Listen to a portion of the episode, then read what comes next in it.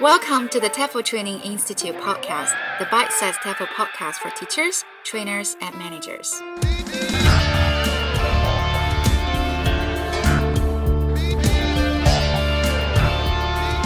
Ross. Hi, Tracy. Oh, I really like your shirt.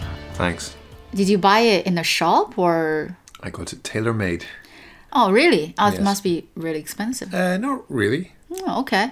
So it's quite interesting, actually, in our lives, and we are trying to have tailored, customized, and personalized experience, like tailor-made clothes.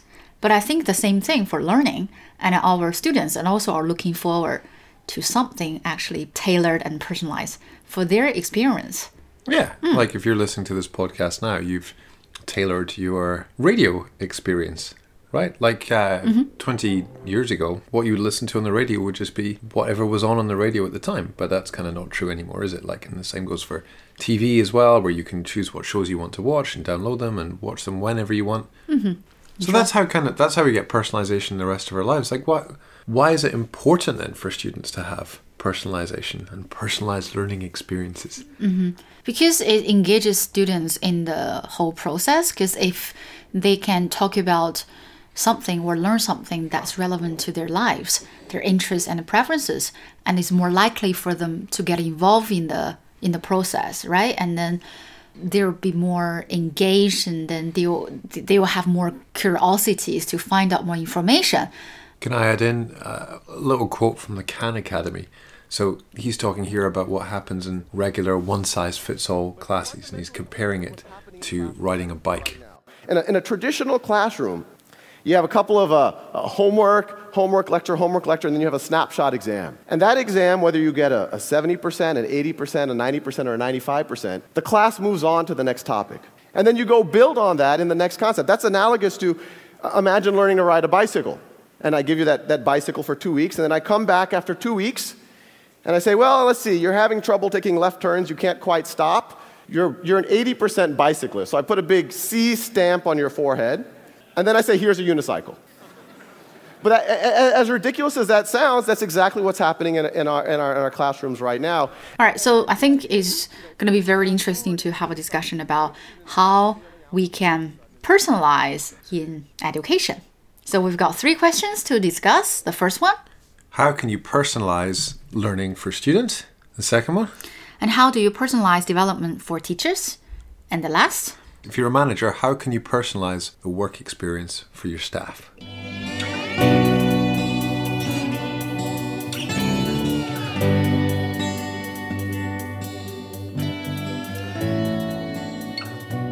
Okay, so let's talk about personalization for students. So we have an acronym today to help you remember. So the acronym for personalizing for students is CONNECT. Great, so let's go through them. So the first C is for content. Right, so the idea here is that whatever you're teaching, you can connect that content to the students' lives, like where they're from, like what they like doing. Yeah, and just make it more localized, represent the students' background and then where they're from. Sometimes we may have a discussion about something, but, the very common situation I experienced was the students told me, oh, I don't know what to say. So in this point, I don't think the teacher personalize the lesson enough. The teacher can provide the students a chance to link their assumed knowledge and their experience to the new language or concept they're learning in the lesson. Okay, so that was C, was for content. Mm-hmm. What is O? O is for outcome. And how I understand this point is how we set personal learning objectives in class. For example, maybe we have like 5 new words or maybe 2 structures that you expect students to achieve in the lesson. But it's really impossible for every single student to achieve the same thing. Mm. Don't force the students to achieve the same thing in the same class because they're different. They're all at different levels to begin with. Yes, yeah, so how could they all get to the same point at the end? Mm-hmm. Yeah, absolutely. And next one is N. N for needs. Something I heard David Gradle say a while ago at IATEFL, and he was talking about how if you're a waiter and you're like beginner level, often what you get covered in a course book is talking about yourself, describing your family, describing your clothes. But he said, if I go into a restaurant and meet a waiter with like A1 level English, I don't want to talk to him about his family. I want to order a meal. Mm. I think the point here is to think about why your students are learning English and then taking that into account in like what you decide to teach them. However, do you think the reason why they're learning the language because they're preparing themselves for future? Well, yes and no. I mean, I can see that a lot of people need to learn English to pass a test.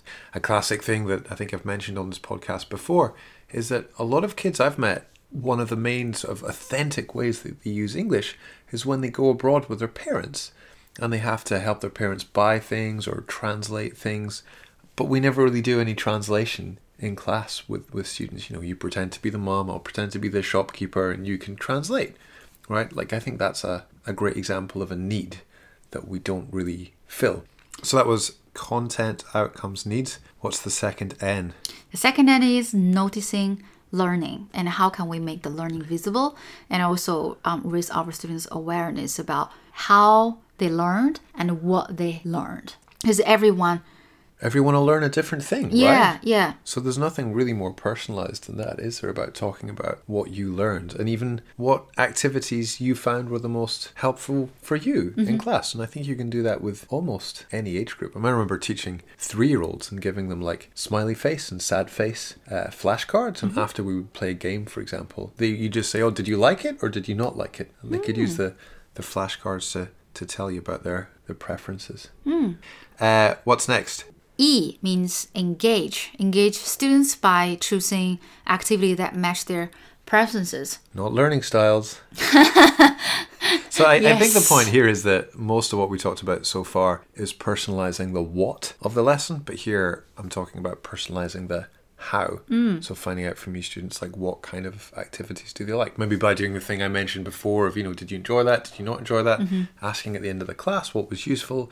What was not useful. With adults, you can do surveys with, mm-hmm. You can even just like notice obviously students' reactions and find out what they seem to be most interested in or engaged in. So I think overall, it just means we need to differentiate the task and activity and to make sure there's a variety of things going on or used in the class. That work. Yes.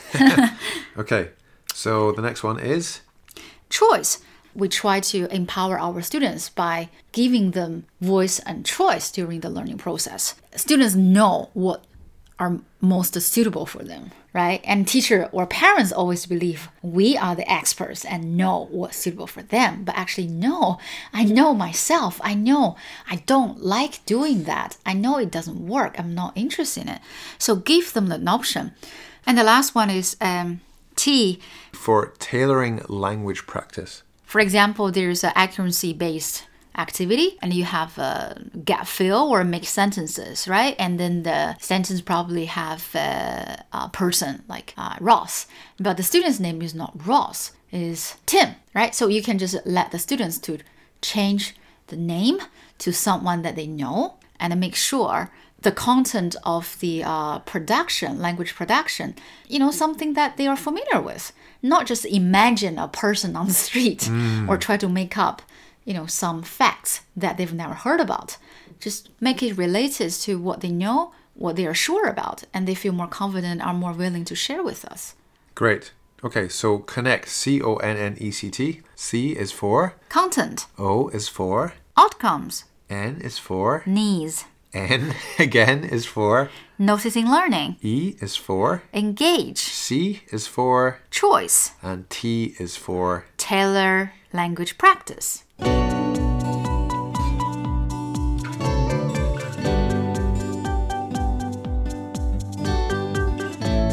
Let's talk about how to personalize development for teachers.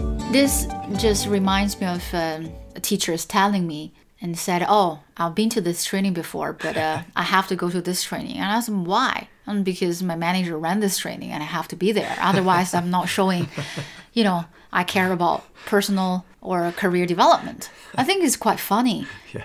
Have you ever got this kind of feedback from teachers or heard? Well, I've definitely seen it that like, oh, we're running a training this week on X. And it's like, well, why are you running a training on that? And it's because the person, like, they read about it the week before and they thought it was interesting or it's something they know a lot about. It's centered on the the needs of the presenter to share rather than the needs of the trainees to learn something. Mm. I think that's a problem. But how can we solve this problem? But I think we need to get out of this mindset that the best way for teachers to learn is to have whatever it is, 5 people or 20 people or 100 people sitting in a room at the same time looking at someone going through a PPT. And that's not what teacher development should be. I think teacher development should start off with either you or you with someone else observing a video of your own lesson or someone observing you teach a class and talking about what went well, what didn't go well, what some of the themes were in the lesson, what things that you would like to improve on, and talk about, you know, if you're a manager, for example, or a trainer, and then saying, oh, well, why don't you go and observe this person? And you can see them do this thing that you feel didn't go very well. Or why don't you read this book or watch this YouTube video? Okay, I totally understand it, but my question is, or my concern is, and if you have a group of teachers, right? Maybe, I don't know, 200 or 500 or even 1,000 or 10,000. How can you do that? You know what I mean? How can you make it so personalized because you have such a big number of teachers? I guess in those circumstances, it's still possible, for example, to give teachers the tools to observe their own classes. You can quite easily stick your mobile phone at the back of the room, hit record, and then sit down for an hour the next day or something and watch back and choose to work on them. We need very self-disciplined and... Yeah, but I think this is one of the problems, is that there's an assumption that if you stick some bodies in a room with someone who's presenting something, learning will occur. Mm-hmm. And I don't think that's true.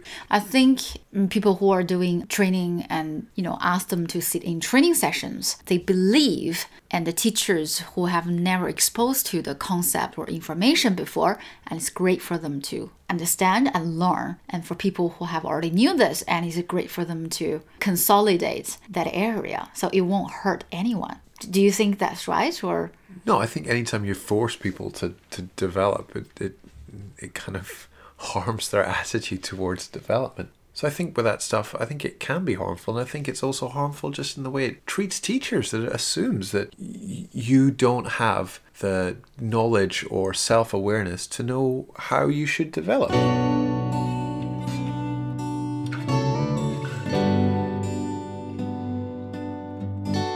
So last point then is, how do you think as a manager you can personalize the experience of your staff at work?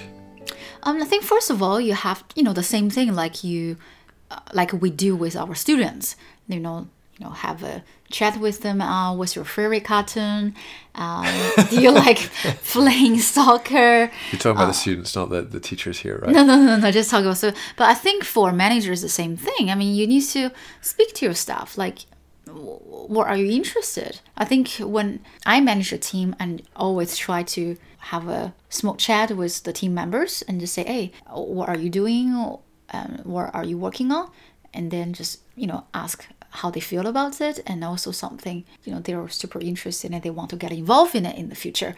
If really there are some opportunities to provide to them, and we can make the work or tasks even more personalized, because everybody got their expertise. That's something they would like to develop even more. Yeah, I think maybe a key difference here between like the students coming to class, we assume maybe that the students don't have to be there, and the same with the teachers developing, they don't have to do it.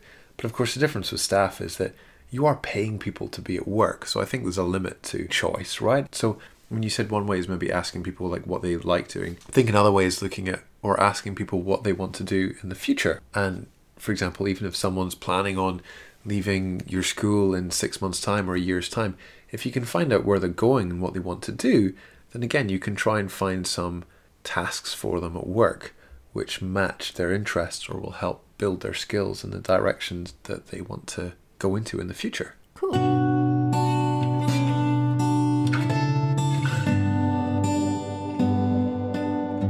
Thanks very much for listening to our podcast. That means you've already personalized your own development. So that's the first step. Thank you, and then see you next time. Bye.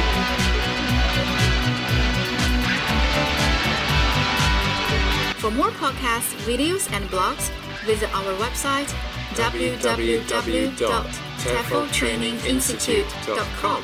If you've got a question or a topic you'd like us to discuss, leave us a comment. And if you want to keep up to date with our latest content, add us on WeChat at TEFL Training Institute. And if you enjoyed our podcast, please rate us on iTunes.